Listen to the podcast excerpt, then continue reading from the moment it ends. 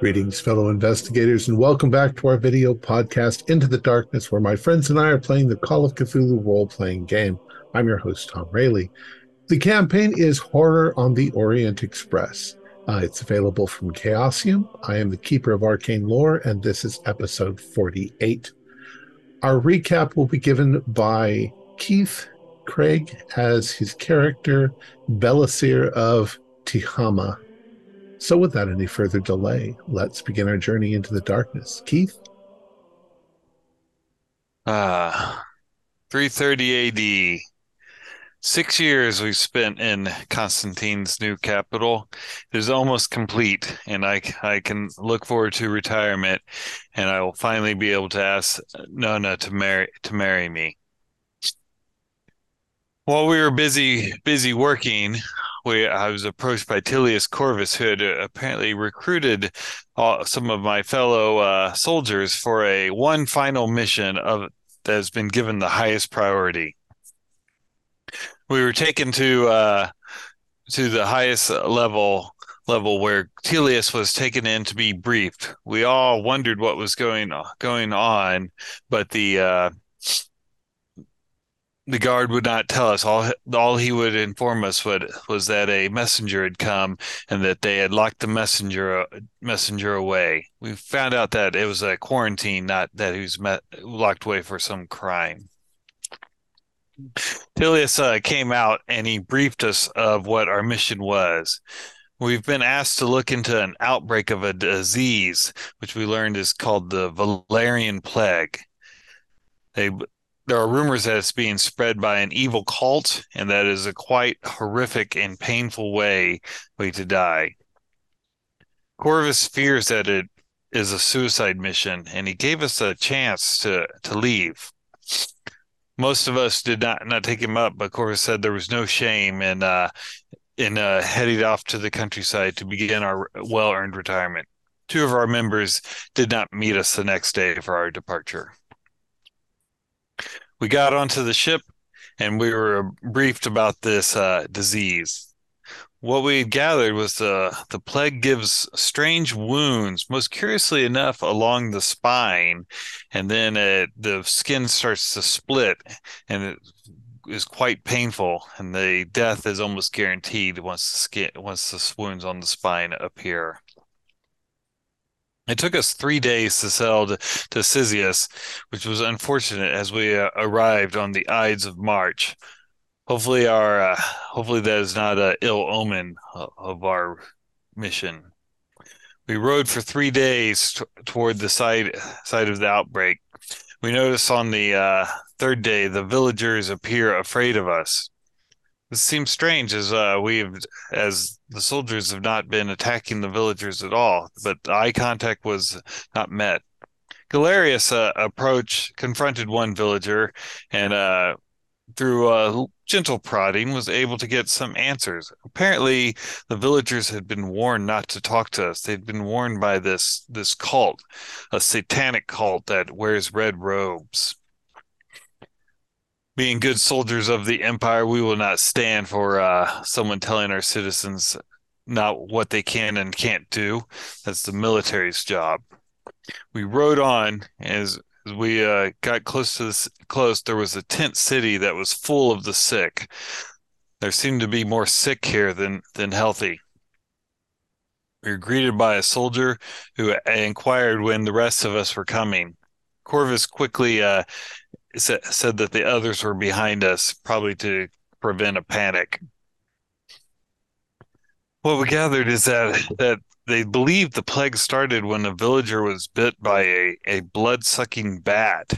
So maybe that this disease is spread through animals or through saliva. What Asinius was able to assess was that they get a high fever, then they start getting bloody wounds. They're wondering what to do with the bodies. They're afraid of burning it because possibly the burning it could spread the disease by air, or if they bury the bodies, maybe it'll infect the soil.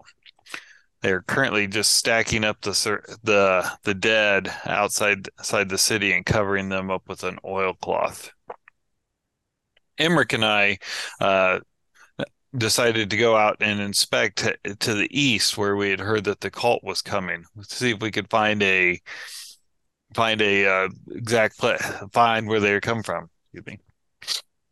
As we were looking around, we saw the place where the bodies were dumped into a ditch covered with an oilcloth, and then most curious of all, a trail, not like horse trail, almost like a blood trail leading into the forest. We were going to follow along, but then we heard noises coming out of the pit. Emmerich bravely removed the oilcloth, and then to our horror, one of the skins of the dead, it had peeled itself off of its body, and it started to attack us. We were quickly able to dispatch it, but I've never heard of anything like this before. Surely demons are at work here. We met back up with the others, and after being dismissive of the after the doctor was a little dismissive of my account that the bodies must be destroyed, that the skins are coming off, we've decided that we need to follow the bloody trail into the woods. Maybe Corvus is right. This could be a suicide mission.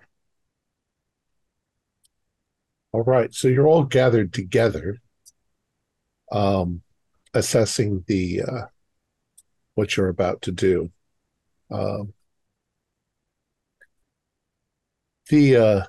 It's still, as I recall, fairly early on in the day. There's a light drizzle coming out of the clouds above. Mm-hmm. You are near the. I think you're in the fort itself at the moment. Yeah.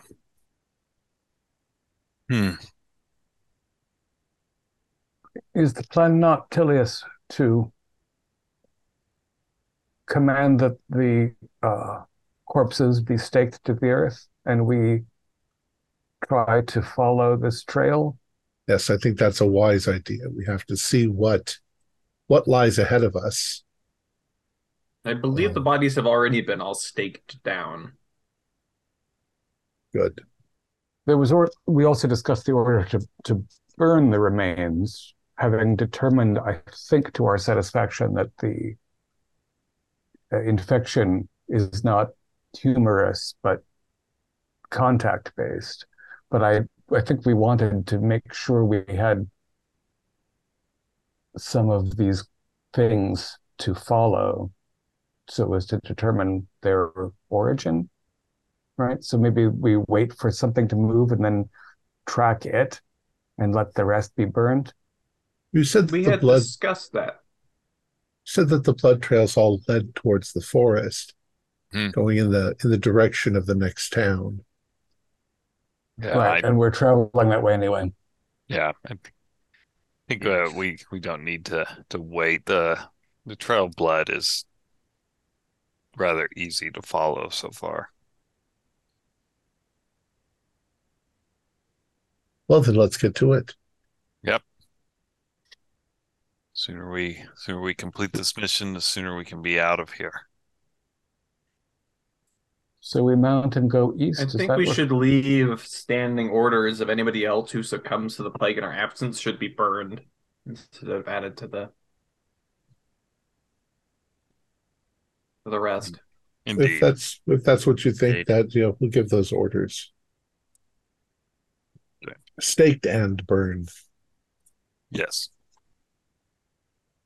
That's actually a very relevant point. If they use an iron post, then they can burn them and post, maintain the stake, and it'll make a better monument to the lost than that pit, which was grotesque. Yeah. Yes. Good. Right. As I'm the scout, I'll take the lead and be a little ahead of everyone to kind of watch out for ambushes.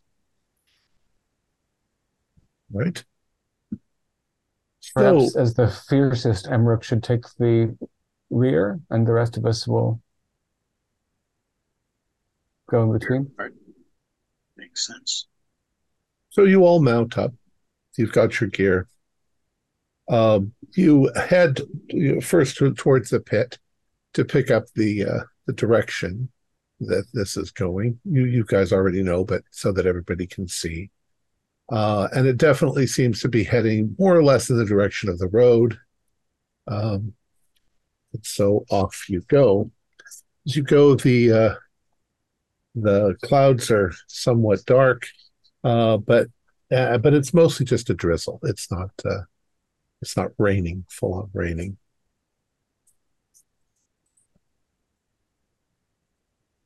The temperature is not uncomfortable, and so you ride on, and you ride for a few miles, and you've come to what looks like a small village. This is Sarents. And as you are approaching Sarents, you can see ahead of you that there are a number of bodies lying about. Mm-hmm. As you ride up closer, you realize they have been skinned. Does it look like they've been skinned like the way we saw back in the pit where it was just peeled away? Or does it look like a human butcher with knives kind of skinned them? These people look like they have been murdered and skinned. Mm-hmm. They look like villagers trying to run. Oh, dear Lord. No. So as you continue on, you are approaching the landscape itself is very hilly right here. And you can see off to your left, there is a mountain range that rises up off in the distance. You're not really going in that direction, but it's a very strong land. It's a landscape that you're seeing there. There are lots of woodlands around and lots of farm fields. And you begin to approach another village. Every once in a while on this road, you do notice another body, probably from a fleeing villager, a fleeing farmer that didn't get away. Does it look like they've been shot with bows or hacked down? It looks like they've been hacked down. Okay. Mm-hmm. And the state of decay, the people we saw on the outskirts of Sarents, are those corpses older than these corpses, or the other way around? These corpses look like they may be older. They are probably from the villagers trying to escape last week. Some of these, Sarents and Alcati, the towns you sort of passed through, are from where most of the villagers are from. Mm-hmm. So these are very crow-picked. Right. But the skin is obviously gone. Yes, they've been skinned. Yeah. So it's as though this is this toxin is generated from some place, and there are the closer we get to it, the more complete the destruction is. Mm-hmm. Which could be good. We might be able to lance this. Yeah. Well, or rather, you also, some of these bodies do not look like they were infected. Yeah, but I believe Asinius was being metaphorical. Oh. The infection referring to the cult or the traces of these atrocities. These robed maniacs that are engaged in this sadistic barbarism. So as you were approaching the town of Caliki, you've traveled now about, maybe 10 miles along the road. As you approach Caliki, you can see that there are, it's mostly farms around, a very small central bit of the village. There's a rather large farm before you get to Caliki. And As you're looking at it, there's a couple things you notice. One is that the farmhouse, which is somewhat primitive, the doors on it are wide open. Mm-hmm. And there is a barn close by near the road that you're going to be passing. There are still more bodies here and there. But something about the place looks odd. You get the feeling you're being watched. Yeah, I was going to say, we should not let this get behind us if they have doubts. Do we? I mean, being veterans through a lot of wars and such, I'm sure we've been ambushed before. Do we have any telltale signs of this sort of being set up? Well, you do notice one thing. There are some blood trails that you can see in the mud around you that are going towards that barn. Mm-hmm. And the barn is closer to us than the farmhouse? A little bit, yeah. Okay, yeah. Well, that's the first building you come along. You don't want to put it at your back. I will dismount and try and sneak up to the nearest opening in the, whether it's a window or a door, to try and kind of look inside of it. Of the farmhouse? Of the barn. The barn's first, right? Yeah. Yeah. And it's gray daylight at this point, yes? Correct. Well, it's because, it's cloudy and rainy. Yeah. I think, I wonder if you want to, even though you're trying to employ stealth, I wonder if you want to carry a torch toward that, as these things seem to fear fire and brightness. The rain complicates that, I think. Yeah, enough fat on the stick, it'll burn. Yeah, it's a light rain, right? Like a drizzle, misty drizzle. Everything is wet. You could have one ready for me, Asinius. That'd be appreciated, but I want to hopefully not even be seen by them. Fair enough. Yeah, stay careful. You dismount from your horse. The ground is muddy.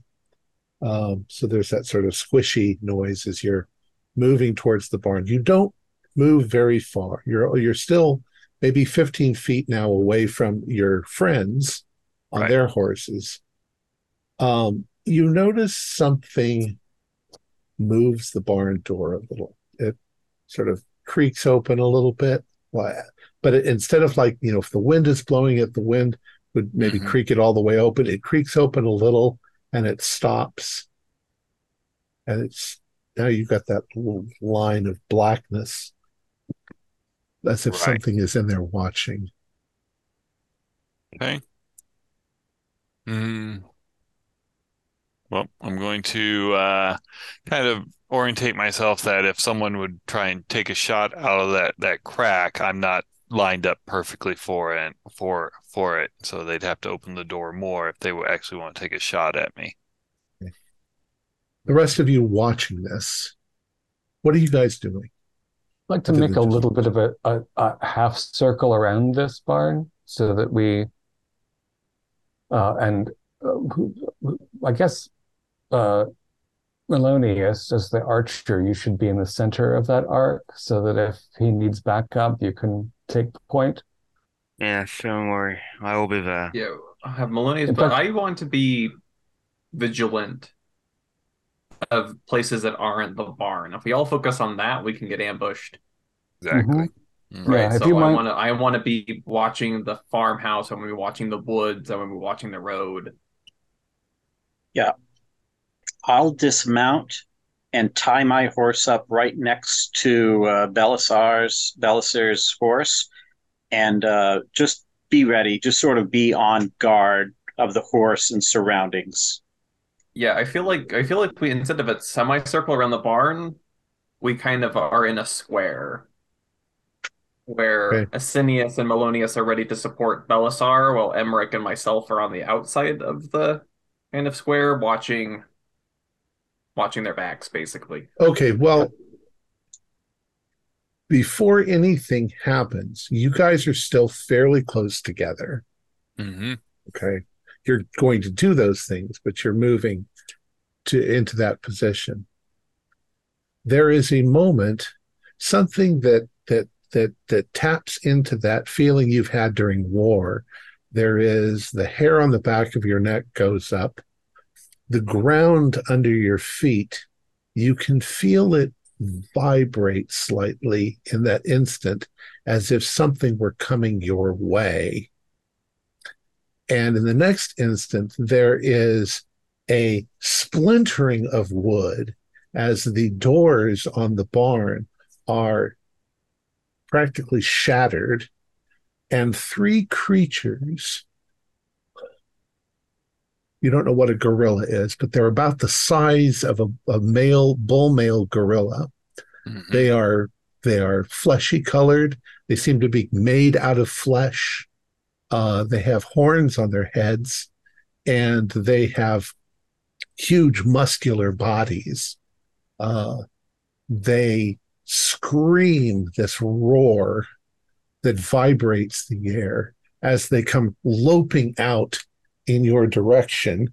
You have one round before they reach your position. Quick question. Warm up.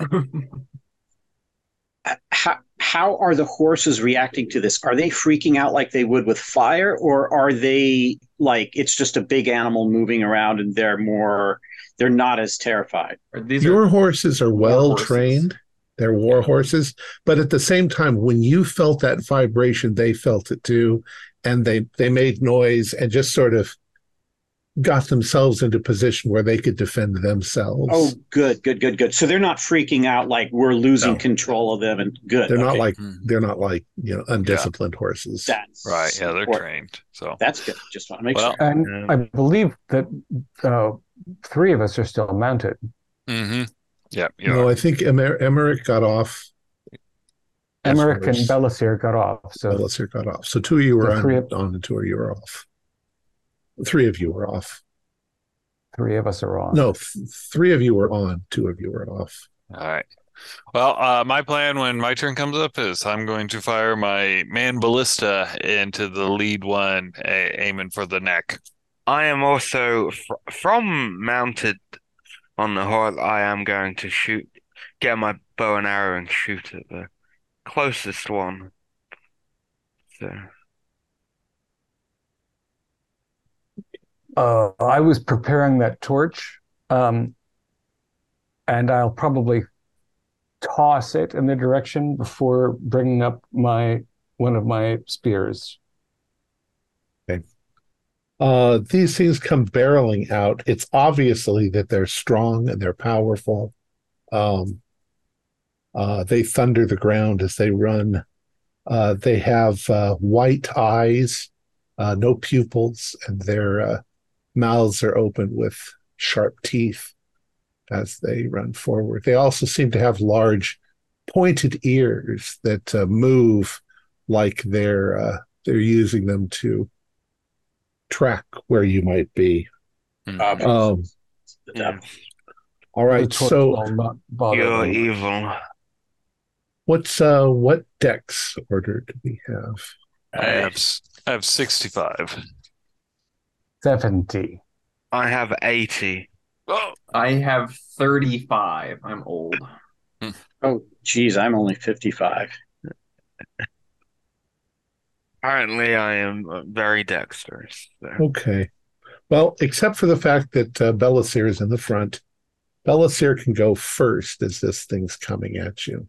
All right. Like I said, I'm taking a shot. Shoot shoot my crossbow, essentially, and I'm aiming for the neck. Okay.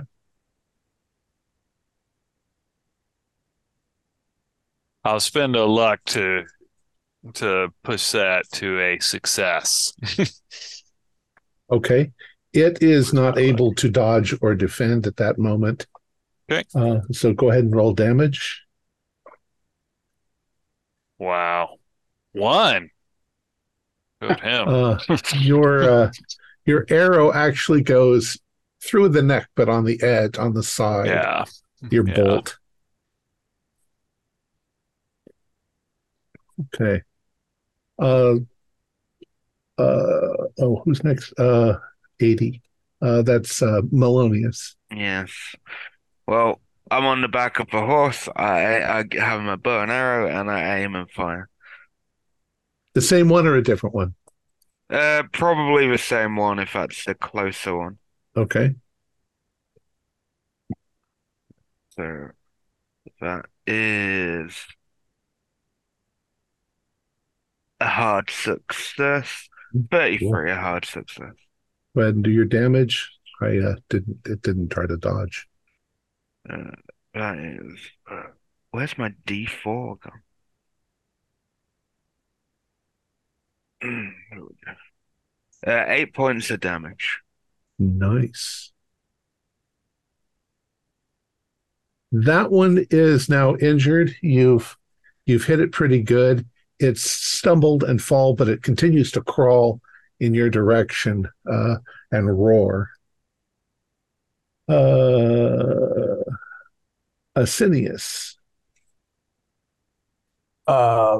Yeah, I'm going to try for the chest because I think these things are... I don't think there's a brain in there, particularly. And if I'm lucky, it'll be pinned down or slowed, at least if it falls with the spear. 34 is a regular success.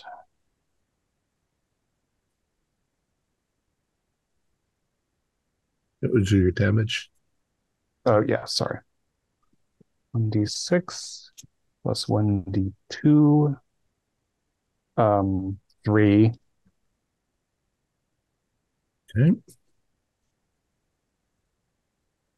Then Stuart. Oh, Emmerich. Aha. I'm sorry. Yeah, Emmerich. All right. I will take my as long as the creature has not closed and it gone into melee with Belasir, I will take my pilum, my throwing spear, and I'll just try to huck it right at the guy, the damaged one. I'm okay. It's on the ground, so it's more crawling than it is. Okay, good. Fighting. It'll be easier to hit. Yeah, I just want one to be dead and out of the equation. All right, okay. Let's hope that we can get a hit there. Ooh, 006. That's a critical. Or not a critical, that's an extreme, sorry, game. Okay. Shift. Go ahead and roll damage. Okay, roll damage. And that is the throwing spear, 1d6 plus 1d3. All right, so there's 1d6 is a 5, and then a 1d3 is a 2. Is that so an impaling weapon? From javelin? It doesn't say. It is. It should be an impaling weapon. So it's max plus damage again. Oh, okay. So I rolled a 7, and max would be a 9, so 16. Okay, yeah, if you've killed it. I hate to say you wasted it on that guy. It's all part of the, and we're lulling them into a false security. Okay, so one is down, one is slightly injured, and the other one's coming full force. And I said you get you have the initiative. You get one roll before they get to you. So you're going to get to go again before they go. Oh, I haven't gone yet. Oh, you haven't gone yet. Go ahead. What my plan was is to I'm too old really to fight on the ground, but I also trained in mounted combat. So I was going to kind of as they're charging them, I want to like ride past one of them and just with your sword. Yeah. Okay. So they're charging this way. I just want to ride right past them. Okay. Well, in that case, you'll be riding past one of the ones that's still standing. Right. All right. Go ahead. 46 is a success. Yeah, they've been really, really bad. They've been really in the 70s and 80s. Go ahead. So how much damage? Okay. 5.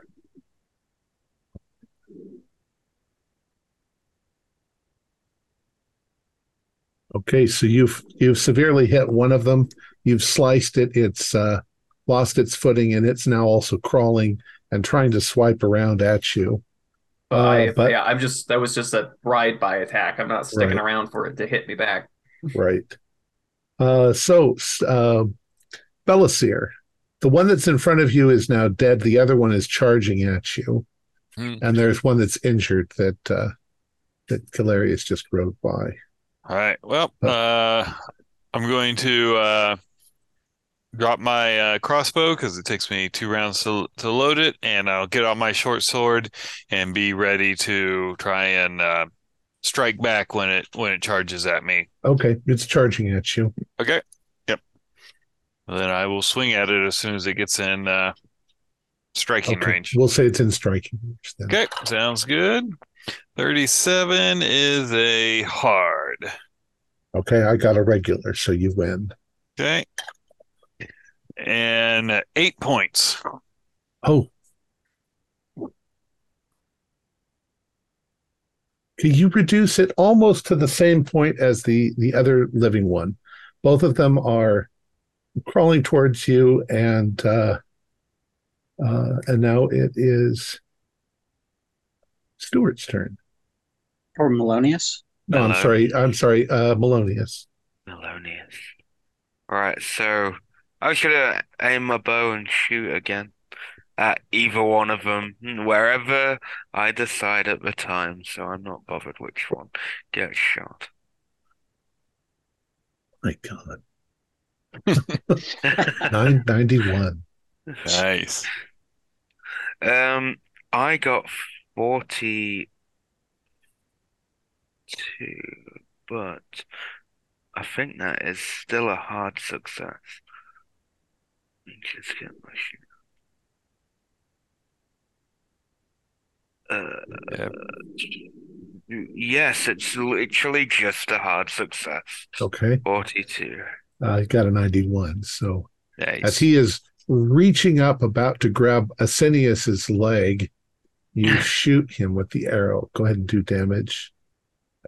6 on my D6 and 4 on max damage 10. Your arrow pierces through his skull and pins him to the ground, and he shakes for a moment and dies, if he was ever alive. And then now it's Emmerich. Is that right? No, it's Asinius. Well, I have 2 more spears, so I'll attempt the same. For the remaining thing, while this was happening, I guess I've scanned around to make sure they didn't have a couple more priest holes about to pop out. But assuming they did not, a 73 is a long miss. Okay, he got a 28, so he is going to attempt to leap on you and attack you. He does. Does my horse have dexterity? As I'm still mounted, is it trying to avoid this? Oh, okay. I don't know how horse combat works, honestly. But I don't actually either. Probably be a ride check. Well, it tries to leap up at you. And it sort of it tries climbing the horse as it's doing this. So your horse reacts badly, but your horse isn't naked either. Your horse has on some protection. It's got barding on it. But it is going to slash at you for 1d3. Let me see what it does. It does 1. Yeah, 1. But you're looking into this. You're looking into this face, and it's very contorted. It's not human-like at all. Though something kind of tells you that it does in some ways resemble the other thing that was at the camp. Like this is wearing one of those skins sort of thing. It's hideous. Do you have armor? I was... I was wondering, oh, I do have armor, of course. You should roll that. Well, you can do that too. Right. Yeah, undo the... Which is not irrelevant, given that I don't want to be infected. Armor...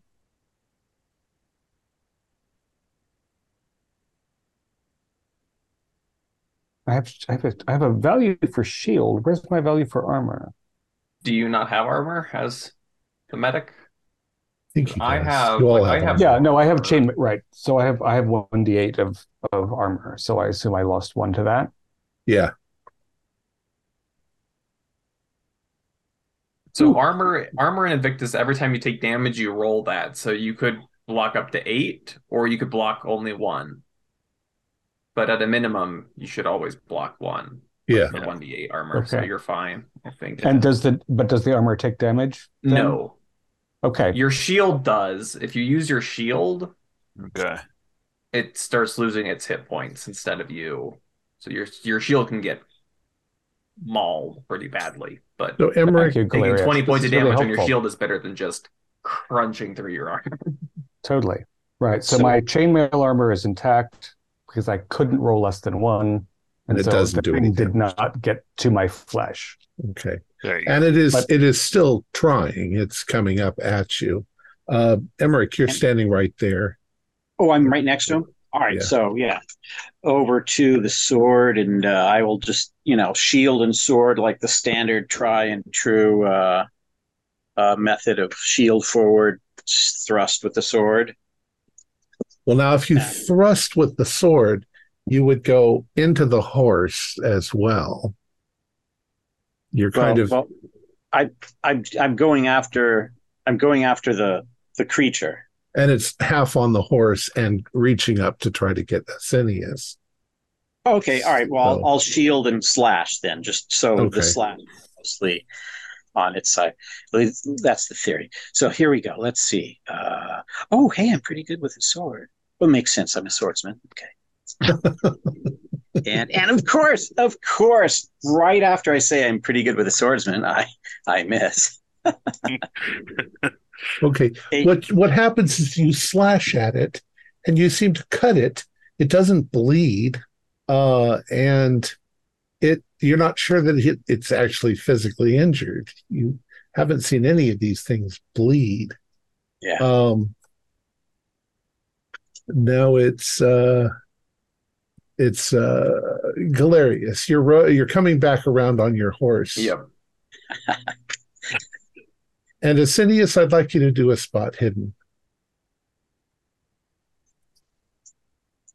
Asinius. David. Spot hidden is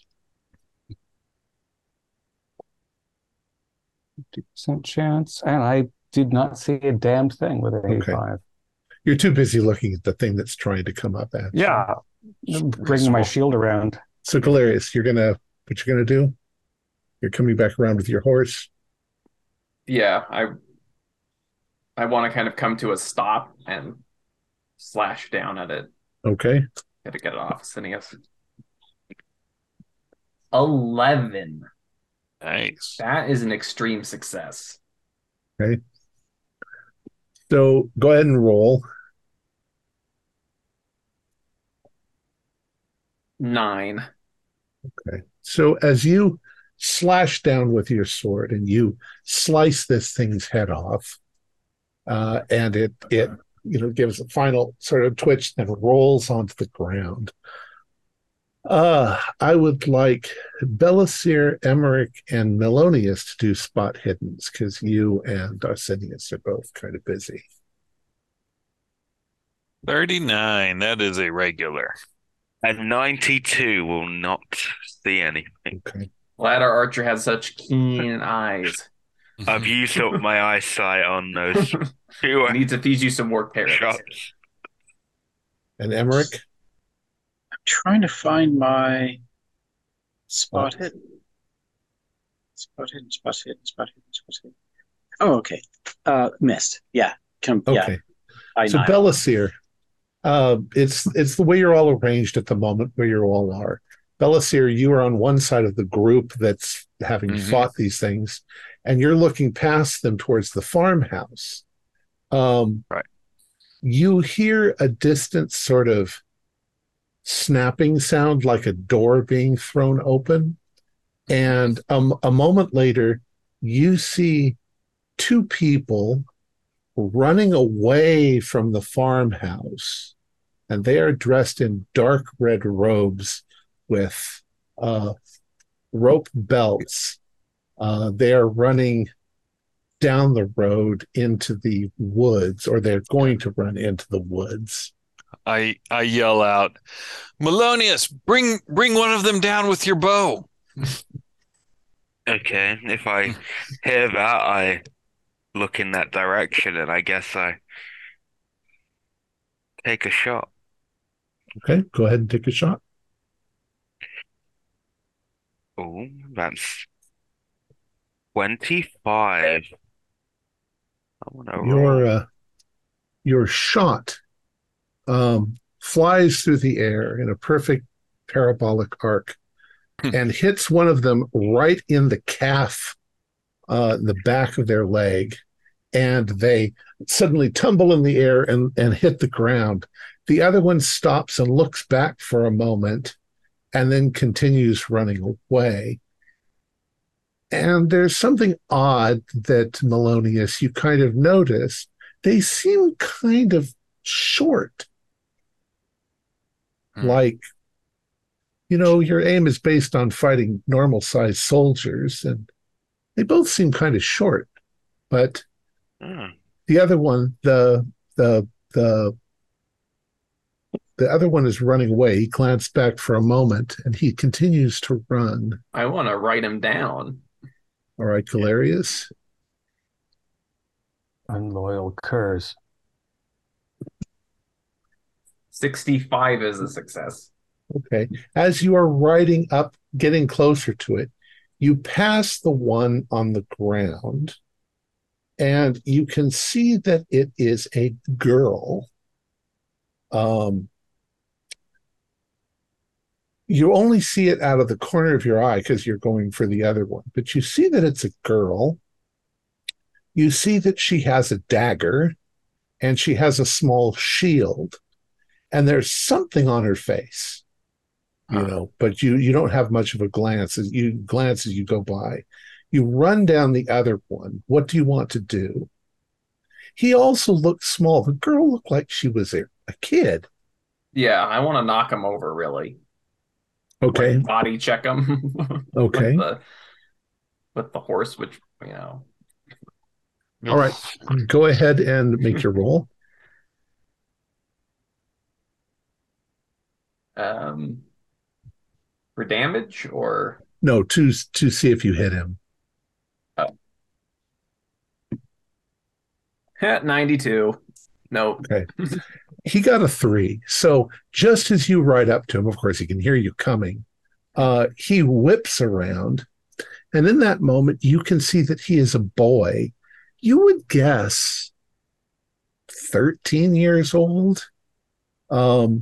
He also has something all over his face, which looks like red marks, but you're not quite sure. He's also got a dagger and a small shield. And as he whips around as you run, he tries to stab you. And he got an 03. I'll go with the regular one.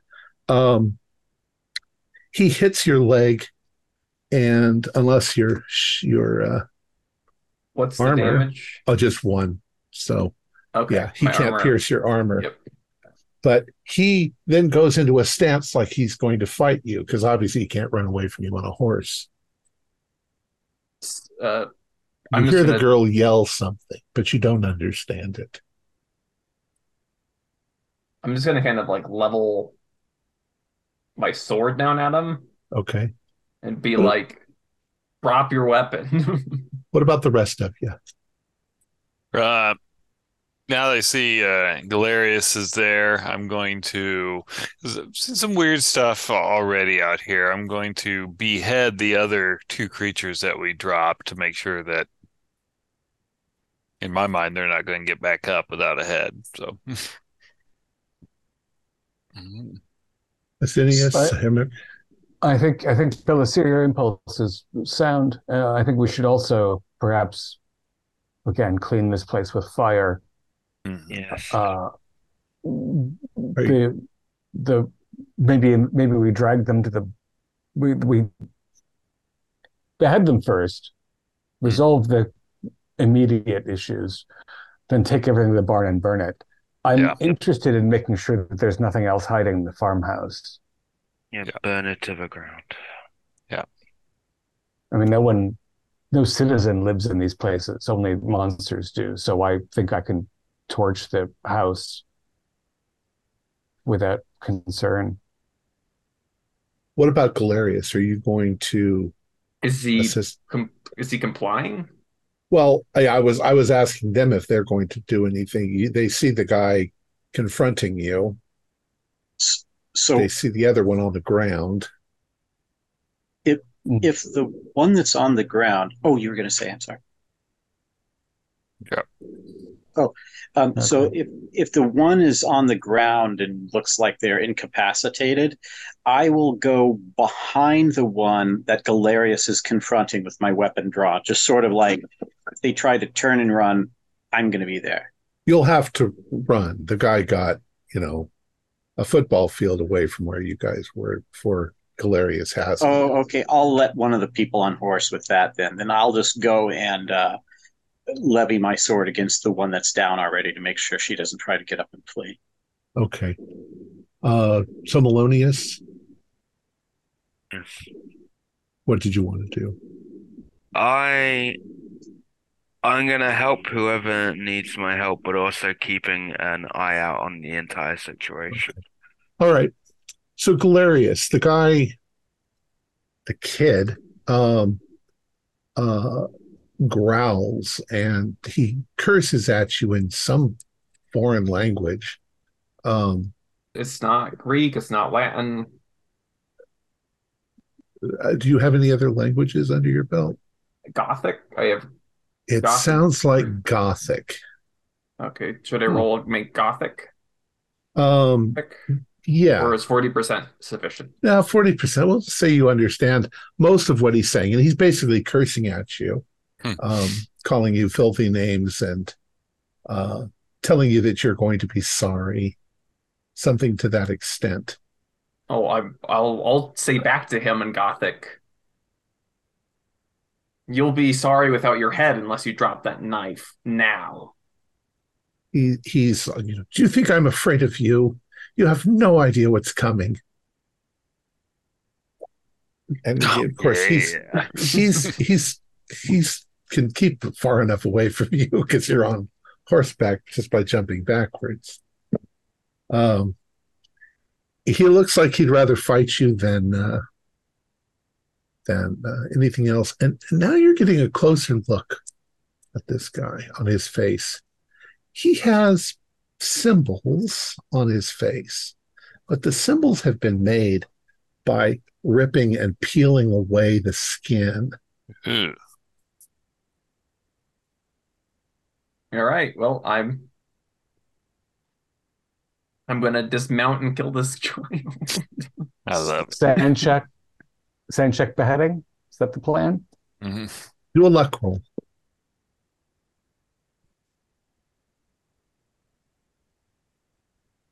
Oh, yes, it does. Okay. 43 is a pass. Okay. Corvus calls out and says, wait, don't kill him. We can get information out of these two. All right. I'll incapacitate him. Yeah. And of course. So he has a knife? Yeah. Okay, I'm going to assume that my better military training, I'm not going to use my sword. I'm just going to... Yeah. Your military training is by far superior. Yeah. So in a matter of seconds, you've subdued the kid. You've disarmed him. You've punched him a few times in the face. And his reaction to the pain is more or less laughing at you. Emmerich, you go over to the girl, and you see the same thing, that she has peeled off bits and pieces of her flesh to form symbols in her skin.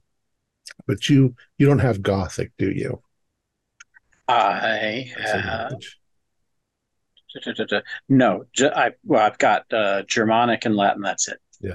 So you don't understand what she's saying to you, but it's an ugly sounding language, barbaric language. God. All right. So you've subdued these two. You don't seem to see anything else going on. Asinius, you wanted to. You and Belasir are going to drag the things into the barn and light it on fire. Obviously, we're going to check out make sure that we're not walking into an ambush in the barn and everything. There's nothing else in there. Yeah. All right. So you've set that all on fire and you've captured these two. What do you want to do next? I am going to start. I mean, I'm an intelligence officer, so I'm going to start grilling them. You know, what happened here? We're not going to tell you anything, you piece of shit. Galerius, they probably want us to be converted, right? They're clearly in some sort of trance, and they know how these magics work. Sorry, Galerius, what do you speak? What is your range? I speak Gothic, Greek, and Latin. I think we should I speak Greek and Latin, so we should do a little test to see what they seem to know so we can speak privately. If we can sort of gauge them. If I stand behind them and say in Greek, cut their heads off now, and they don't notice, then we might assume that we can speak privately in Greek. So what? How do you have them? Just we have them tied up. Back to back? I think... Yeah. That's too easy for them to help each other. I think we should tie their arms behind their back and then stake them a few feet apart from each other. That makes sense. Stake the bounds. Mm-hmm. The bounds. Lots of trees around. Yeah. I'll be right there, you know, guarding. So as Galerius and Asinius are interrogating, I'll just be really ready to put, you know, I'll keep my eye out around so we're not all focused on these people while we're getting snuck up on. And I don't speak the language anyway, so. We rode out early, but we've gone through a couple of abandoned villages. So is it afternoon? Is it? So it's just afternoon. Just afternoon. Good. So Galerius, I think that they're not obviously going to be afraid of harm. Their faces are too... They're obviously unconcerned with damage to their bodies. But we might be able to flatter them or cajole them or confuse them. I want to get them to brag. Yeah. Yeah, I'm going to say to them in Gothic, "You puny ones, we have nothing to be afraid of. We have the might of of Rome behind us." They just laugh at you. It's just the Rome will fall before us when we get to it. You are not going to get there at all. You're going to die in this field. They just have these weird grins on their faces, looking at you, like.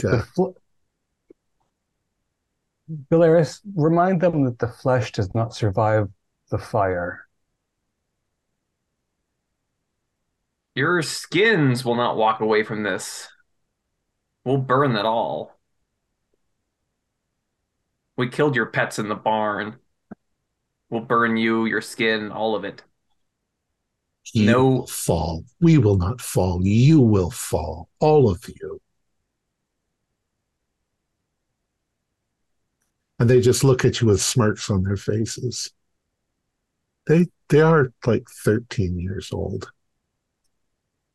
Do you remember your human names? Ask them that. Your names? They look at you and they say, "Why would we tell you anything? Fools, idiots." Because morons. we can make you die fast or we can make you die slow. There's a look that comes over their faces, like one of defiance and one of, yeah, I'd like to see you try.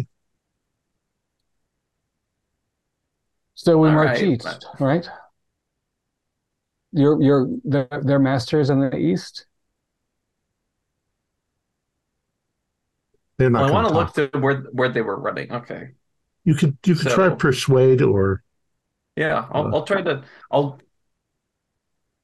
make them look at each other, and then I will put the sword to the boy and address the girl, and just be like, "Okay, I get rid of him first, unless you want to tell me something." And that's a 25 on persuade, which is a hard success. And I actually also have a hard with a 16. Okay. Yeah, they're not going to be persuaded by you at the moment. But there are other ways to persuade somebody. I'm just going to straight up get one of my arrows and straight in the other calf of the man. Just stab it down straight in. Yeah, the girl. The girl's got the calf. Okay. You do that and she screams like a little 13-year-old girl who's just been hit with an arrow again. And struggles to try to get away. She doesn't like it, but do you want to try to roll persuade now? Yeah. 45 is a success. I'm not going to get another 16 now. I got another 16. That's unlikely. She looks at you with a face of pure defiance, and she screams, "Hail, Unwin Gawalith, the dark immortal prophet of the skinless one, he who shows us the way, he who is a god amongst men, and first to read the sacred walls. We'll never give up our position. We'll destroy you all. The army of skin and blood will destroy you. Mortals are no match for the Urina Dwathi," she says. Which, to Galerius, the word she uses, Urina Dwathi, is crap. It's the risen dead. I'm risen dead. The boy spits at you for doing that to the girl. I'm gonna do so to the... Oh, God. Maybe I'm just a horrible... But I am going to slowly stab an arrowhead into his left eye. Oh, my God. War is hell. Tillius. He's getting weird. What's that over there? What kind of tree is that? You both are going to speak, or this will get worse for you all. I don't know anything about interrogation. Go ahead. I'm letting the two people... As I'm doing the stab, the actual torture... As Melonius is coming in to do it, I'm just going to say to the boy, he's going to actually do this. This is not a bluff.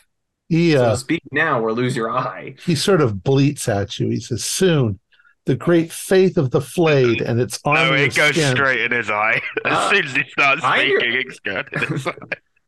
He was talking. You don't have to proceed. He was starting to talk. He can't talk. He yells in pain. They're both now screaming in torturous pain. He says, "The fort will fall. The fort will fall. The army of the skin and blood comes for you all tonight."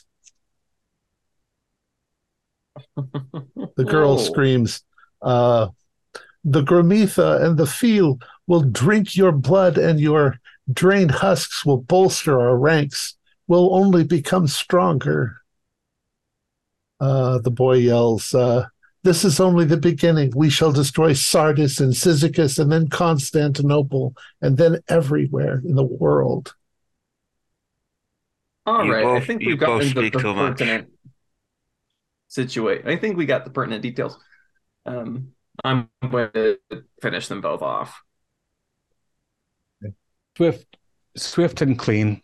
Well, whichever one you go to, I will also. I'll do the second. I'll make because I'm with the bloke. I will finish him off, and then you can. Right. Yeah. So you kill these children and leave them. Yep. Yeah. And then just checking the farmhouse to see if there's anything left behind. And then burn them. I'm sorry. Say that again. Sorry, I think Asinius was saying about dealing with the corpses so their skin doesn't walk away on us. And then I want to check the farmhouse to see if there was any. You don't find anything left. Anything there. You find nothing. You burn the buildings and you toss the kids' bodies in there. Oh yeah, yes. We got a question then is if their plan is to assault the fort tonight, do we want to advance on them, perhaps surprising them before they are ranked, or do you want to go back to the fort and prepare it for an assault? The garrison will have a much easier time. They need to get all those people inside, minus the sick ones, right? Like if I mean, we could also split and have an advance party try to reduce the force that comes out of the diseased land. Well, I don't know how many of those things they had in the barn. I don't think so. We don't necessarily have to be inside the fort, but I think we need to go back and warn them at least. I agree completely. Well, given the children, because if they take over the fort, we're in trouble because they're going to have a strong point to our rear, and any of our attempts at anything forward is going to be trouble. So Galerius, the bits and pieces that you got from the Gothic that they yelled, she mentioned a number of things. Unwin Gawalith, they called the immortal dark god. It seems to be a Gothic name. Not a common one, but a Gothic name. They mentioned the Urina Dwathi, which is the risen dead.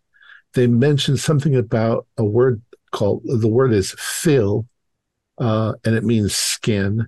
And they said Gramitha, which means rage. And they seem to indicate those things you killed were Gramitha.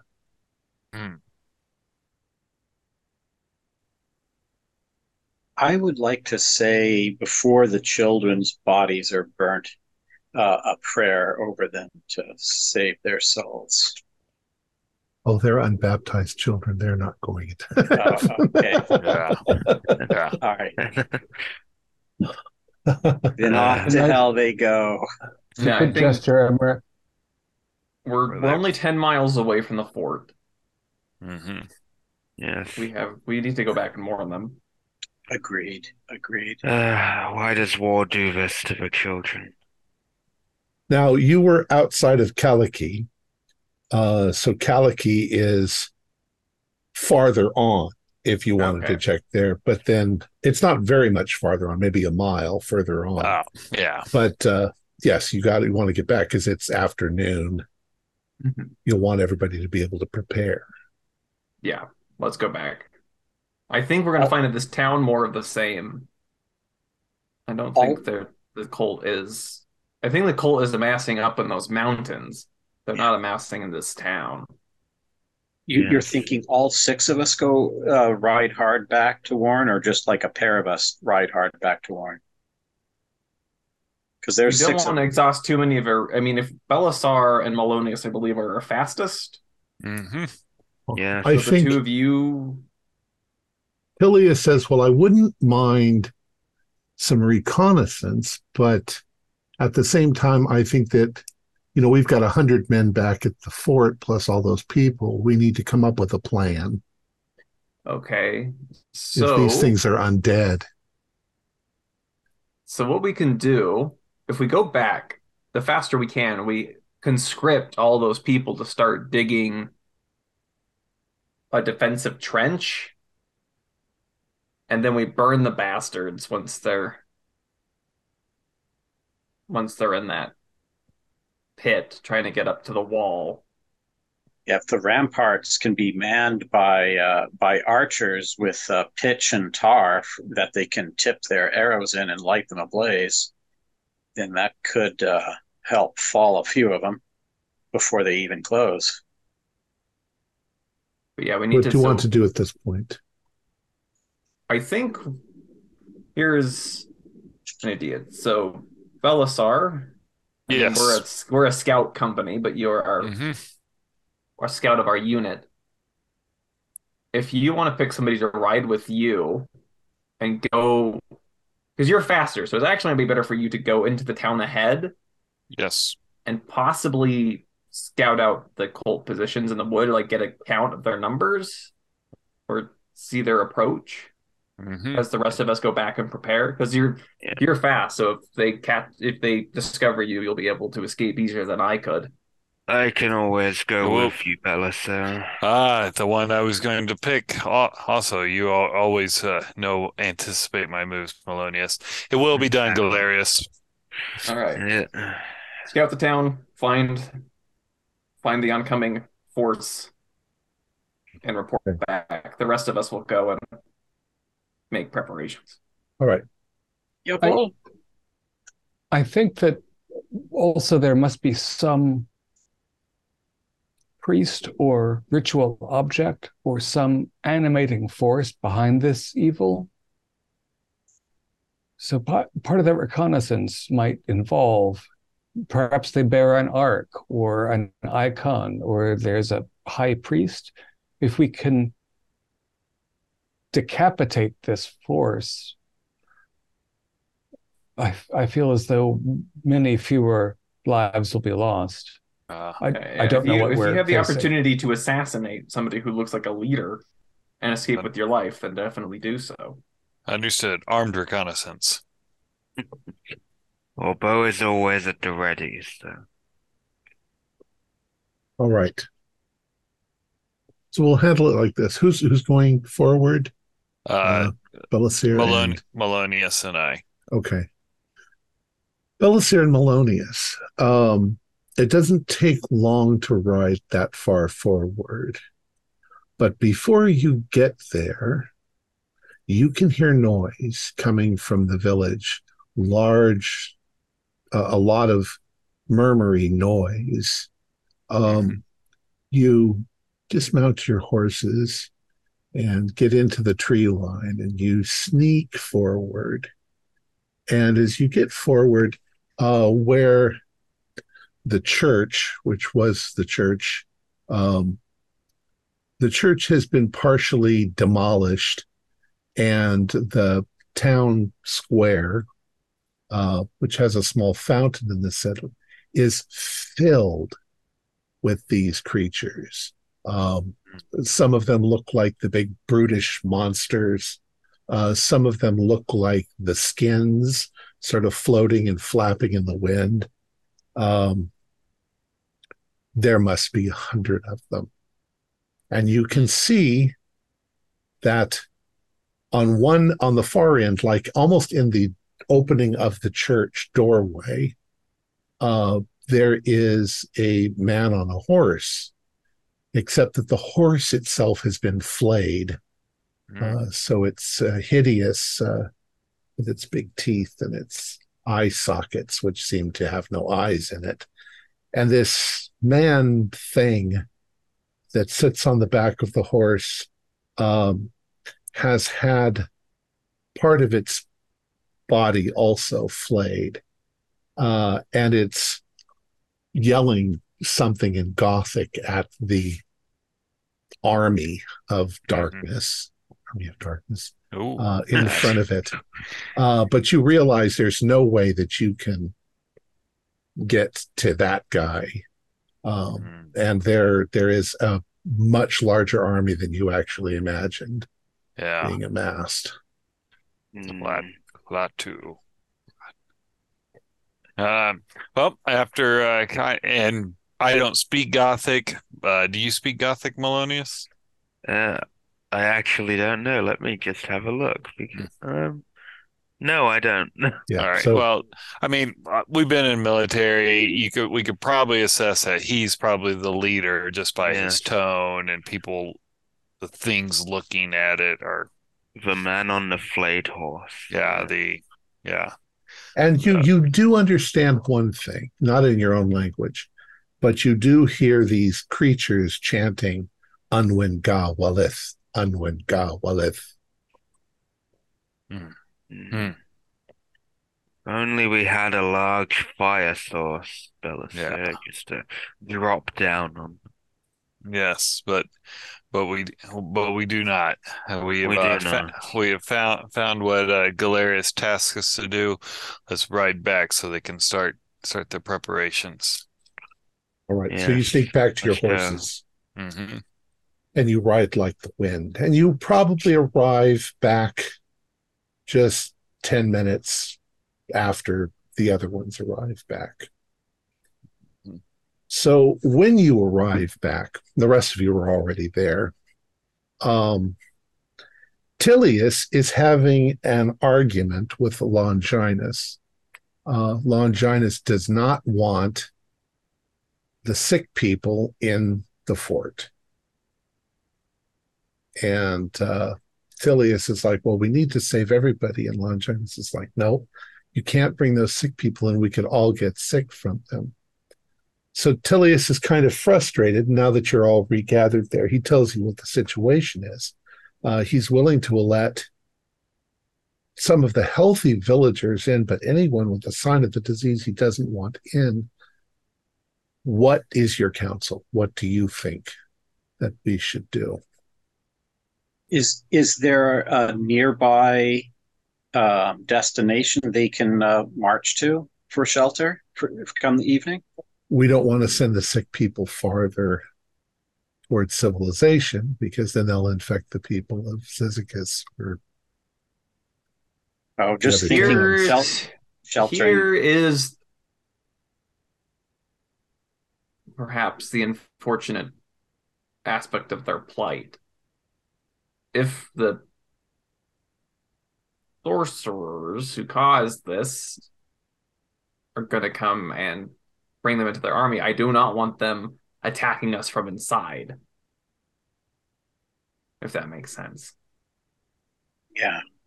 If they're evil. I believe it is perhaps any of them that show early signs that are not advanced. Yeah, they're in all stages. 4 of 10 recover. 6 days is the critical point. Some of them might be capable of helping man the defenses. And what happens to make them an opposing element happens after they die and their skin sloughs off. So I don't see any reason that we shouldn't protect them as best we can. Some of them, more of them may recover if this... well, perhaps force attacks and we defeat it. Perhaps we set up a sub-zone within the fort itself. There's gates are particularly weak. If we have in the gatehouse, we can kind of corral them in a sense. So that way they can protect the gate. And then if they turn, they're at an easy spot for us to deal with them, well, if it's an issue. They don't become suddenly monsters. They suffer horribly and then die, and then part of them becomes monstrous. It's not as though, as far as we have determined, that there's a sudden change. So I don't think we should expose them. If we put the sick in a chapel within the walls and have someone mind the chapel, we can perhaps uncomfortably dispose of those who pass over the city wall. But I don't think we have to fear some kind of insurrection of the disease. If we throw those who succumb over the city walls, aren't we just adding to that army? No, if we set them on fire before we throw them over the wall. Yeah. In fact, part of our preparations should be preparing a pit within the city walls that keeps burning, that we can use to light weapons and dispose of. And we need to burn all those corpses in the pit if they have not been burned. Any corpse that's around needs to be burned immediately. I think we need, for good strategy, to have a good idea of what the layout of the fort. Is this just a barracks, stockade, and a wall, and that's it? Or is it modulated, like there would be an area to segregate the sick? Or itself. Like what type of options are we looking at here? It is an outpost. It's a military fort. It's small. It has 10-foot high stone walls topped with ramparts. There's a tower on each corner and a gatehouse. Within the wall, there are a handful of buildings, such as a few barracks, offices, workshops, and storehouses. The fort is large enough to accommodate normally 150 men. You have 100 men now. Oh, so how many civilians? Population of two towns. Yeah, probably a couple of hundred. Okay, so here's what I'm thinking, because Asinius has determined, that it doesn't spread unless you get bitten by what's going to come attack us. So they're not going to spread it from within. So if we keep them all in a building, all the sick in a building, we can protect them without any fear about them getting killed and then joining the ranks of the people trying to kill us or attacking us from the inside. That's my main concern, is if there's something attacking us on the inside, that could cause chaos, especially when enough of our force is civilian. And Abraxas has seen the course of this sufficiently that I think he'll be able to warn us if there's when someone's in the point of decline that they are not recoverable. So, yeah, I guess that's our plan. Designate a building inside as quarantine building and bring all the sick in there. Like one of the barracks. I'd rather bring in the healthy and leave the sick out.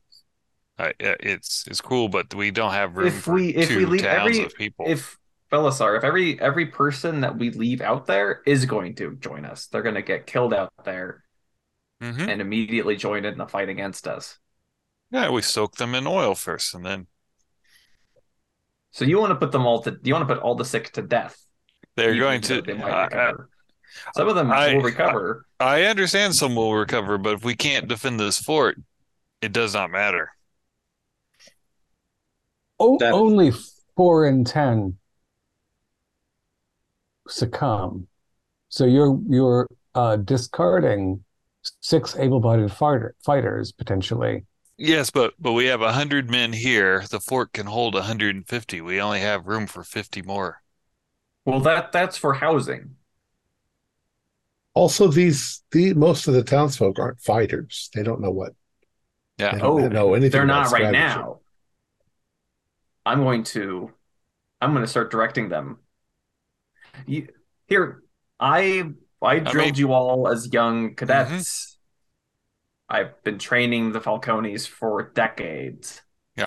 Turning children into fighting people. There's only so much I can do in the time that we have in the afternoon.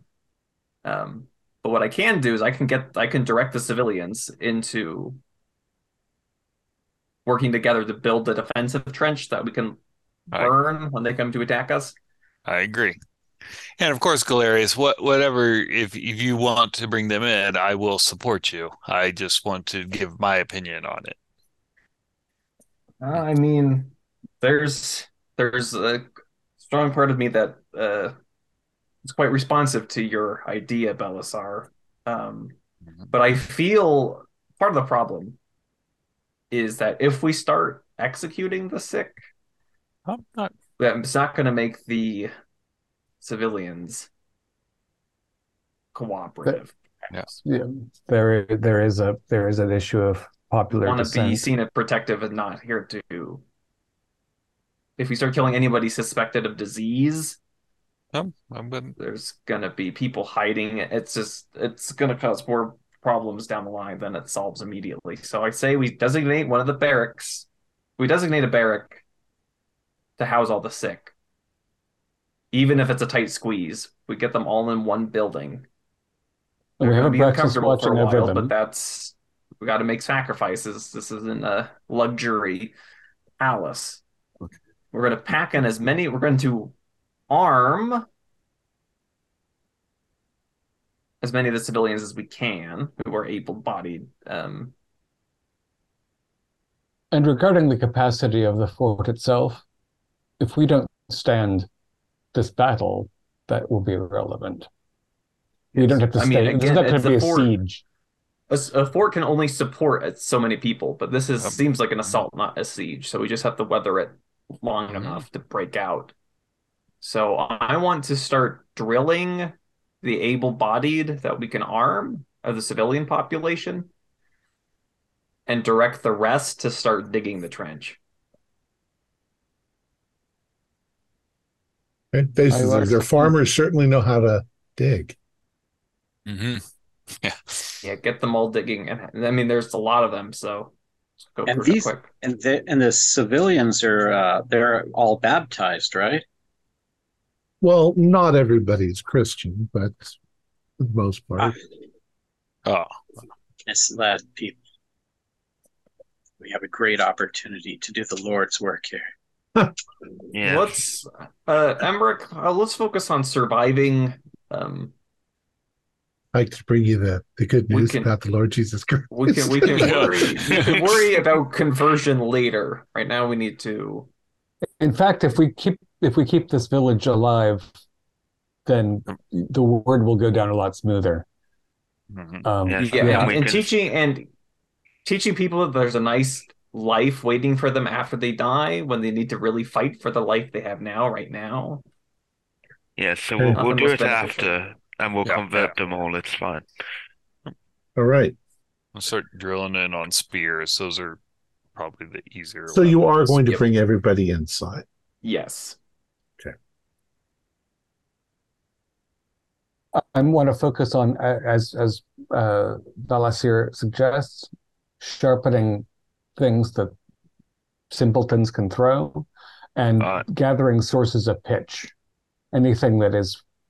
Pitch and tar. You'll probably have lots of oil, things like that. So it makes sense to if we kind of divide tasks. Because Malonius, you make your own arrows, no? Yes, I do. And so you're really good at you know how to make arrows and make spears. So if Malonius, if you take a civilian detail making weapons, you lead them. If Asinius wants to lead a party gathering materials for pitch. For the burn trench.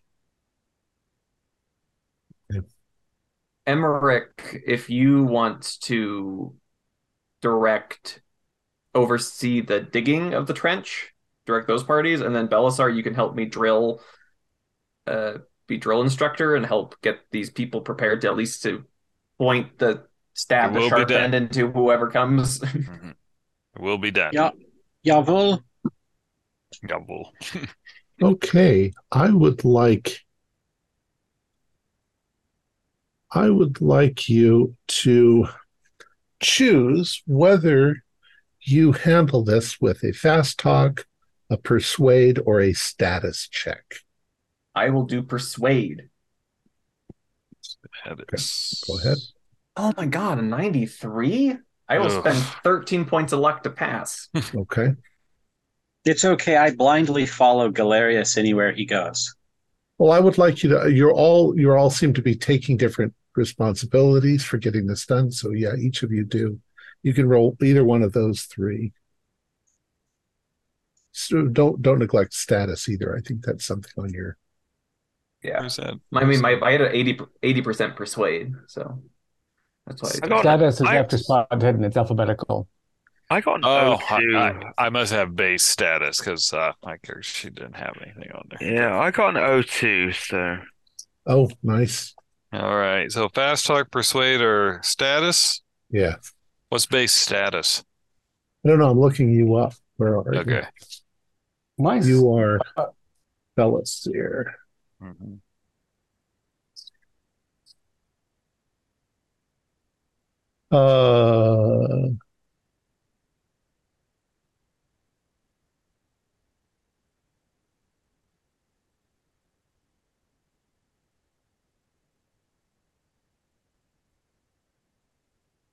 I'm not good at interpersonal skills.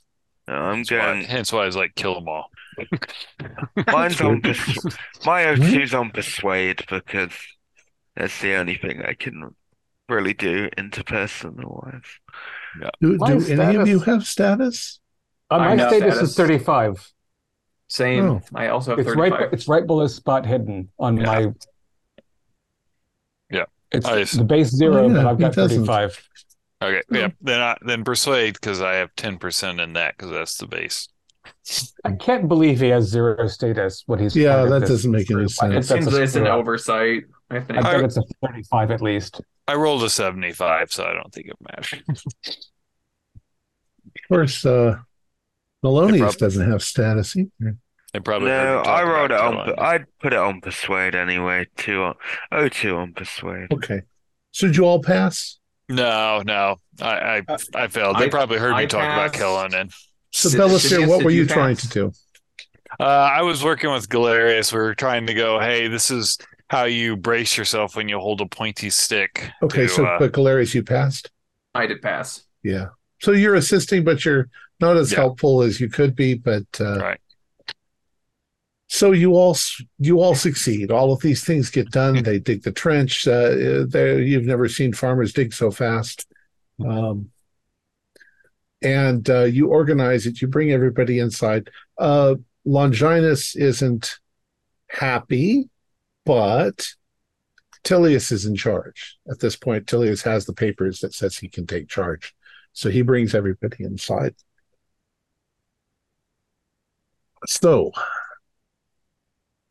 you all begin to wait and look for signs. You have set it up. You've got enough clearance that from the top of the balustrade going all the way around, you can have arrows shooting, you can have spears being thrown, and there are 4 ballista. One on each tower. So 2 of them are behind you and 2 of them are forward. You get 2 rounds before they get to the wall. Mm-hmm. Oh, that's including with the defensive trench? Yes, you can. I mean, you'll assume that you light it on fire. The defensive trench is for once they get up to the wall, then we light them all on fire. That's the idea. Is to lure them in and then burn them all. So how far is the trench away from the wall? Yeah, it can't be right next to it. It needs to be like a couple waves behind. So as they start massing at the wall, the second wave's burning. You cut off the second wave. Yeah, because we don't want to, like, even though the base of the wall is stone, they're completely stone. The top is wood. Okay. Well, I also, since we had that whole trench full of corpses to burn, I imagine that sort of the moat trench was dug from that in a curve to that direction. Right. So we oiled those corpses and then set that going. Very unpleasant. I hope the wind is in the right direction. Okay.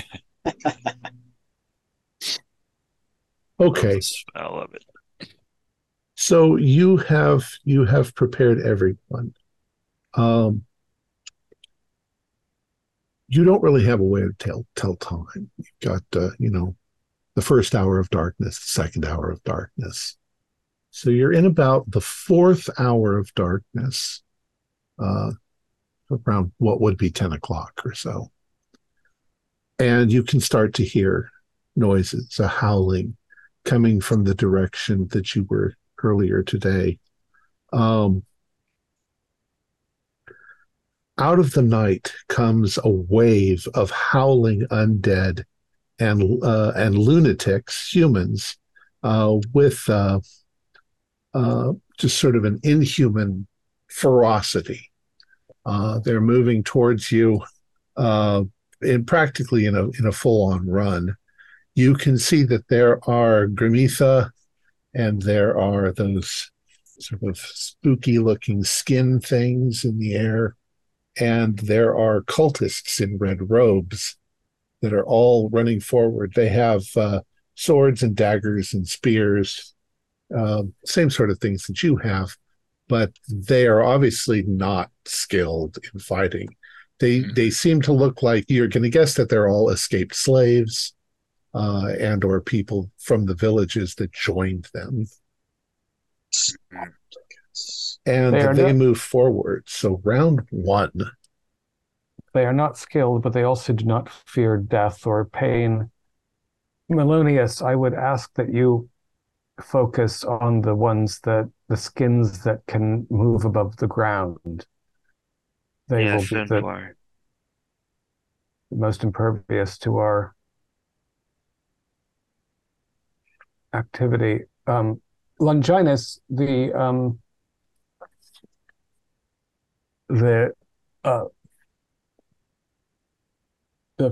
flinging devices. Do you? What is their range and the ballista?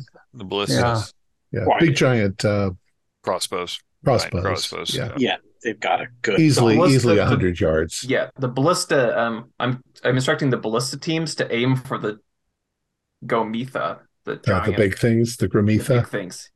Yeah, I'm not calling them by the names. I'm just telling them. Shoot the big ones. Right. And those are about the mass of 3 consumed humans or 6 skins or something. Well, like a big gorilla. Yeah.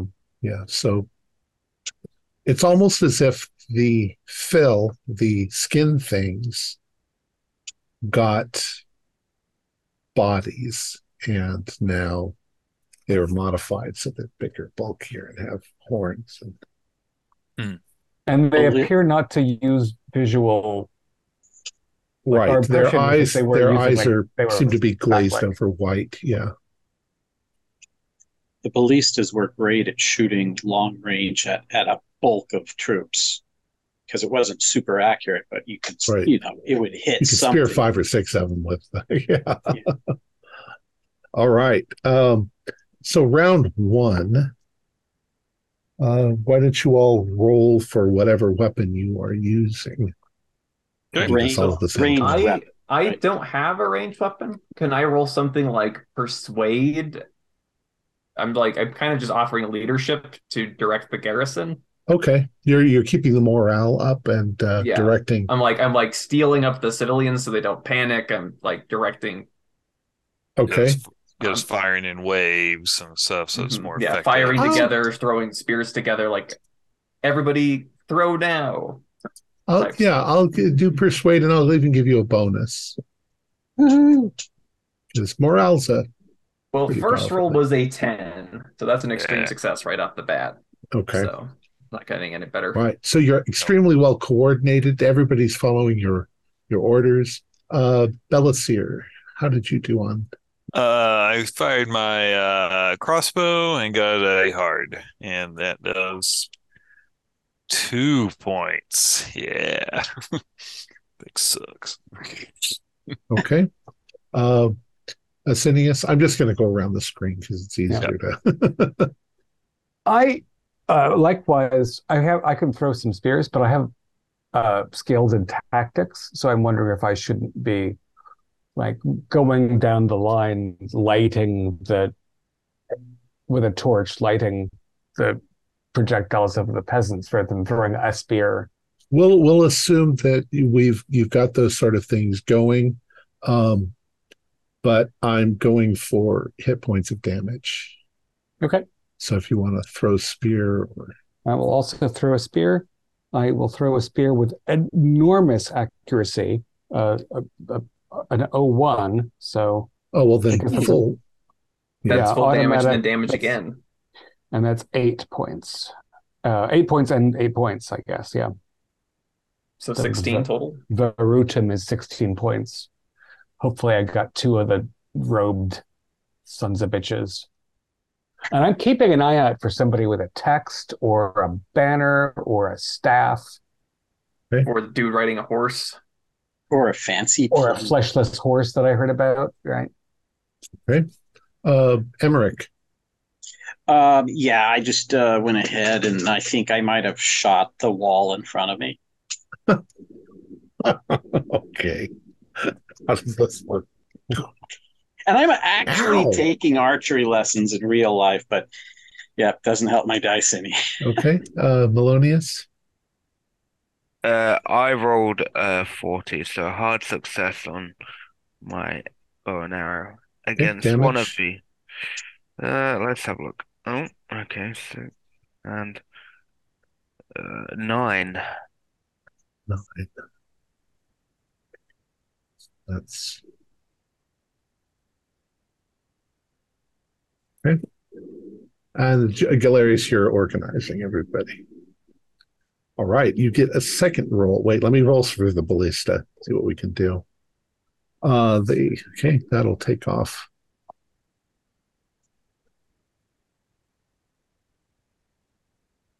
All right, let's go around the road again. Belasir. So I'm going to pick up a spear and throw it because it takes 2 rounds to load the crossbow. So okay, so I'll make a throw. 30 for a throw. I'll spend 10 luck to hit. Gee, it's got that much luck. Damage. Okay. What's the damage on a spear? Someone has it on their sheet. It's 1d6 plus 1d2. Okay. So that would be 7.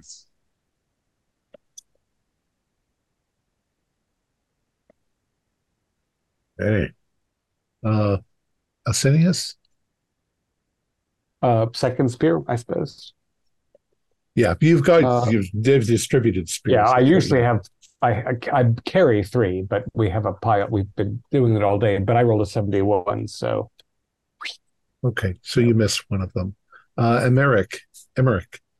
Oh, here we go now. Let's try it now. I think I broke it. I got a 90. Okay, Melonius.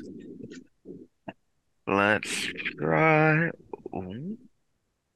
16, which is a extreme. Excellent. Max down plus. Plus 10. What? I am rolling 6s on my D6 today. So 10 points? 10 points. Plus, what's max damage on the bow? 10 points. So 20 total? Yep. Nice. Okay, so you guys are effectively reducing their numbers somewhat. All right. At that point, the first wave has passed the trench and smashes into the wall. And with their sharp claws, they begin climbing the wall up towards the... And this is where I direct my organized civilians to start. Okay. And you light the trench at that point? We'll light the trench on fire. All right. With a well-placed flaming arrow, you light the trench. It goes up boom, like this. Mm-hmm. As the firelight rises up in the air, and the creatures are at the bottom of the wall getting ready to climb up at you, it's like you all do spot hiddens. Hey, 99. I passed something. 81. Apparently, I could shoot my bow, but then after I can't see, so it's like a blindness. Oh, that fire! It's really bright. Killed your dark vision. What did you get, Bellas? Is Stu the only one that passed? Yeah. In this weird, bizarre twist of fate. Oh, that's funny. I guess everyone else was celebrating their great hits, so I was left unimpeded by hitting anything. and got to see something. What you see is what Belasir and Malonius saw earlier on a hill just out of the range of your ballista. You see this figure on a horseback, and the horseback is, I mean, the horse has obviously been flayed. It's an undead horse, and the thing sitting on its back is big. You estimate maybe 7 feet tall. It looks like a man, but it's obviously had pieces of its flesh stripped off, and it seems to be screaming orders, you know, at people in Gothic, which you don't quite understand. But at that point, at this point in the battle, I'd like you all to do sanity rolls. Okay. Oh, real quick, what was the range on that? How far off? 100 yards or longer? Yeah, about 100 yards. Ooh, so possible ballista. No, he's outside of that range. Yeah, I think he's just out of range. I passed my sanity, 67. I rolled a 66 out of 65, so that I failed.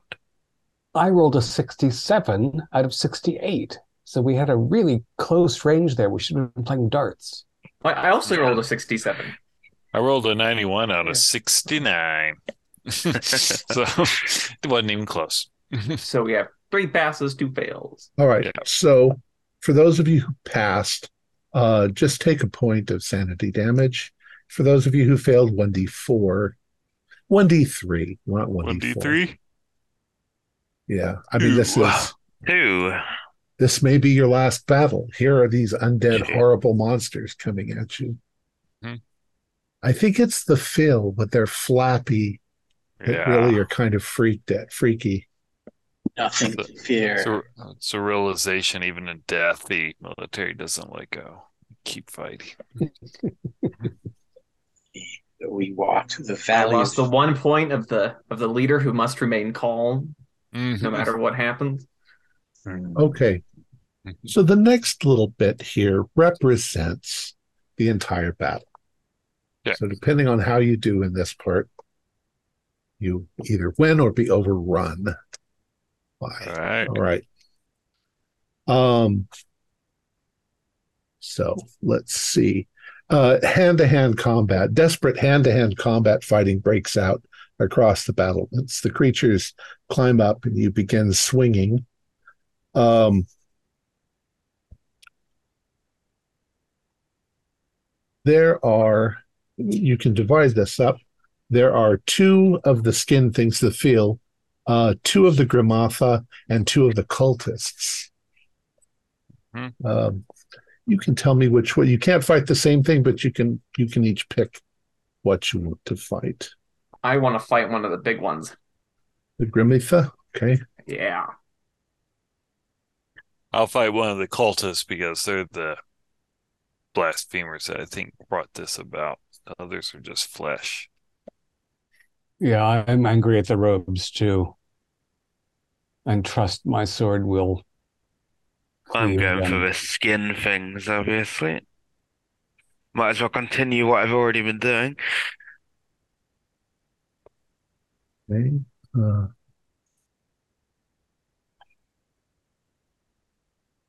And Emmerich? I'll go, there's only one of us going for the big guys. Mm-hmm. I will go also for big guy. Double up on the big guy. So there were 2 big guys. You can't double up. 2 big guys. So you're on right, 2 big guys. You guys are all kind of fighting your own battles. Mm-hmm. Yeah, so you have to pick, so you're going to fight a big guy, mono. You can do a big guy, or you can do a skin thing. Oh no! These lesser swordsmen will go after the lesser targets. I will step up to the plate. Okay, so you got a Grimling too. Okay, I'll just go around the thing again. Keith, you've got a cultist. The cultist is a full-grown man. He has markings on his skin from where he's torn the skin off, and all right, I'll make you a full-grown eunuch. 55 is just a regular. And he is also... yep, he doesn't make it. So swing, do some damage. 7.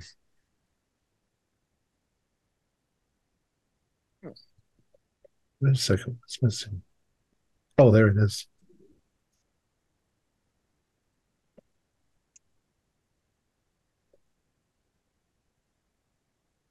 Okay, you cut him pretty good.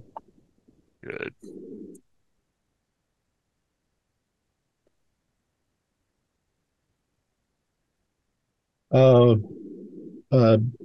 Cineas. My Spatha is 65. I rolled an 81. I have all the luck in the world. I will totally make that a regular success. Okay, that counters his regular success. So, and roll your damage. That's 1d8. That's why I picked this up. 7. I hate math. And he's coming up a wall, too. So good luck continuing. Emmerich. All right. Yeah, here we go. So now we're going to use my nice, trusty longsword. Come on. Ooh, 11. That's an extreme out of my 85 skill with the sword. He got an 88, so you slash at the Gramitha. Your damage. All right. And that's not... I need like an 01 to get the critical, right? Okay, let me see. But I don't think swords count as impaling. Got it. So, right. 1d8, 1d6, nice. Okay. There's a d8, there's a d8, there's d6. Come on, big numbers. A 5 and a 7, that's big 12 into it. Ah! That basically you bring that down and slice him from shoulder through, and he is dead. Nice. So you have dispatched your monster.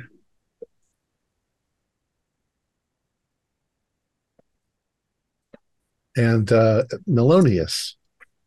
Okay. I am going to spend the 30 luck to bring it to an extreme to cover my ass here. You are fighting a skin thing? Yeah. Do you want to spend that much? Do you want to spend that much luck to bring down the skin thing? Yeah, yeah. I don't care. Yeah. I'm going over. I've spent no luck, and I've got loads of luck. So okay. Go ahead and roll for damage. Showboating. Yeah, I've got a showboat.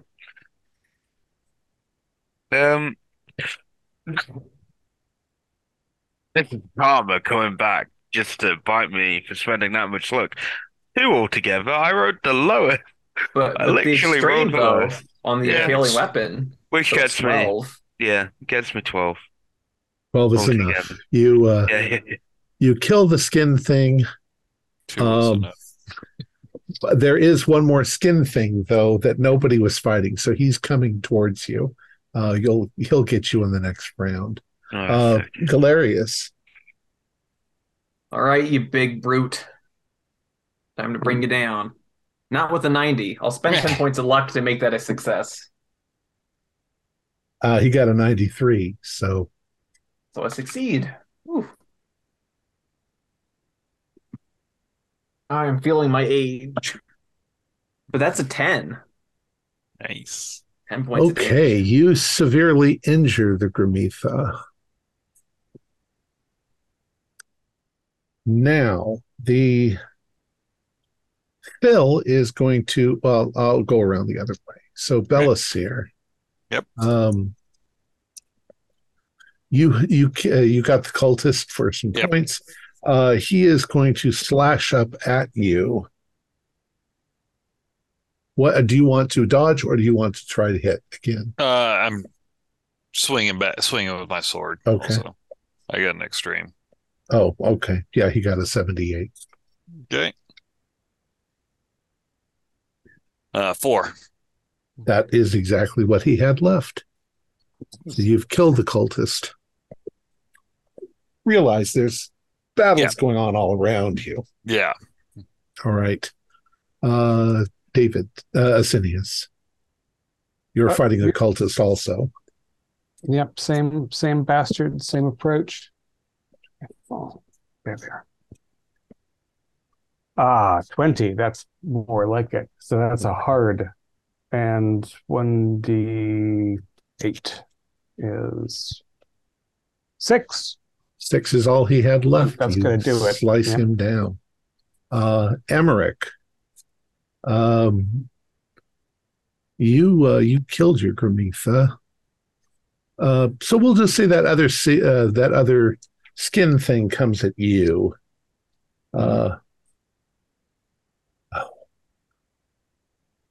Do you want to dodge or do you want to fight back? I think Tom's disappointed Simon means they rolled really well. Sorry about that. Muted. I'll fight back because I think that's my best chance because I'm a pretty fair swordsman. Okay. Should I roll now or? Yeah, it's attacking you. All right, come on. Let's try to hopefully get something good. No, that's a D8. Where's my other D10? There it is. Oh, not bad. That's a hard. That's 33 out of 85. So it's pretty good. So you swing your sword at it, but it got a 2. Oh, no. And so what it sort of does, that skin thing, is it sort of flaps up. It's kind of hard to decide where to hit it because it's flappy. But it lunges forward and it wraps itself around you. And you feel part of it dig into the side of your neck. It's only going to do 1 point of damage, but it's not attacking your armor. It's attacking your skin. Got it. Yeah, because it wants to infect me and turn me and all that stuff.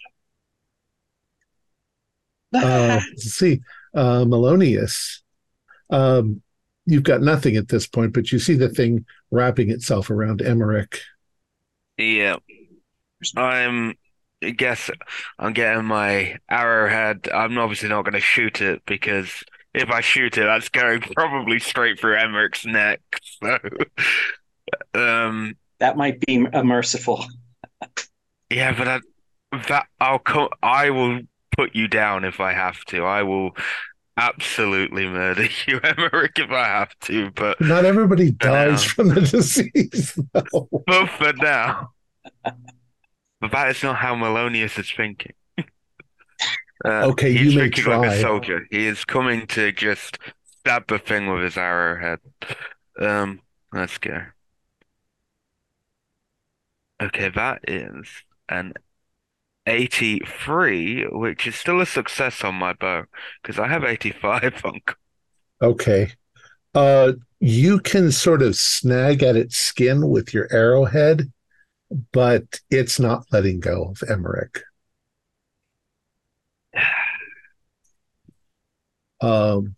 Galerius.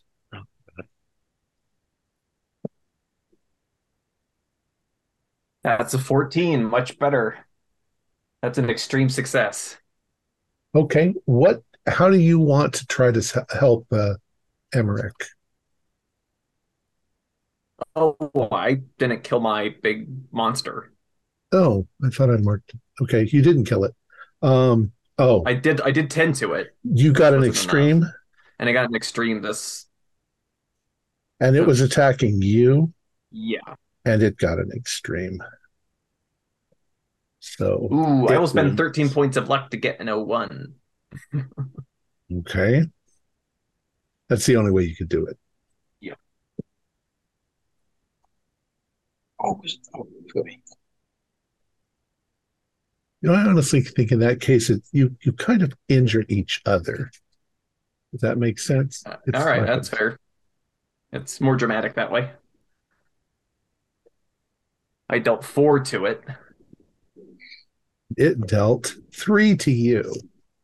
With its slashing. Armor. Ooh, it rolled 8 on armor. Excellent. Ooh. Is the but that also ends up killing it. All right. It didn't have much left. Okay. Belasir and Asinius, do you want to do anything to assist Emmerich? And then it's Emmerich's turn. Oh yeah, I mean I'll go running over there, and you know, I see something kind of wrapped around my friend. What I think is I'm going to try and grab it, pull, and when I have something, start hacking it, because I want to hack what's on his neck. Because okay. Do a strength roll. Okay. A decent strength. 38, which is a regular.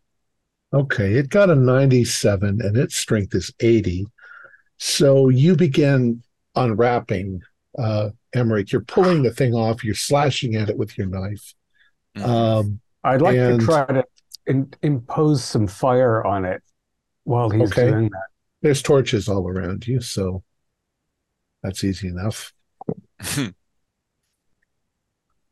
I'm hoping the fire will make it recoil and we can get Emmerich free. Right. It would recoil from that. Plus, Belisir is pulling it off and slashing at it.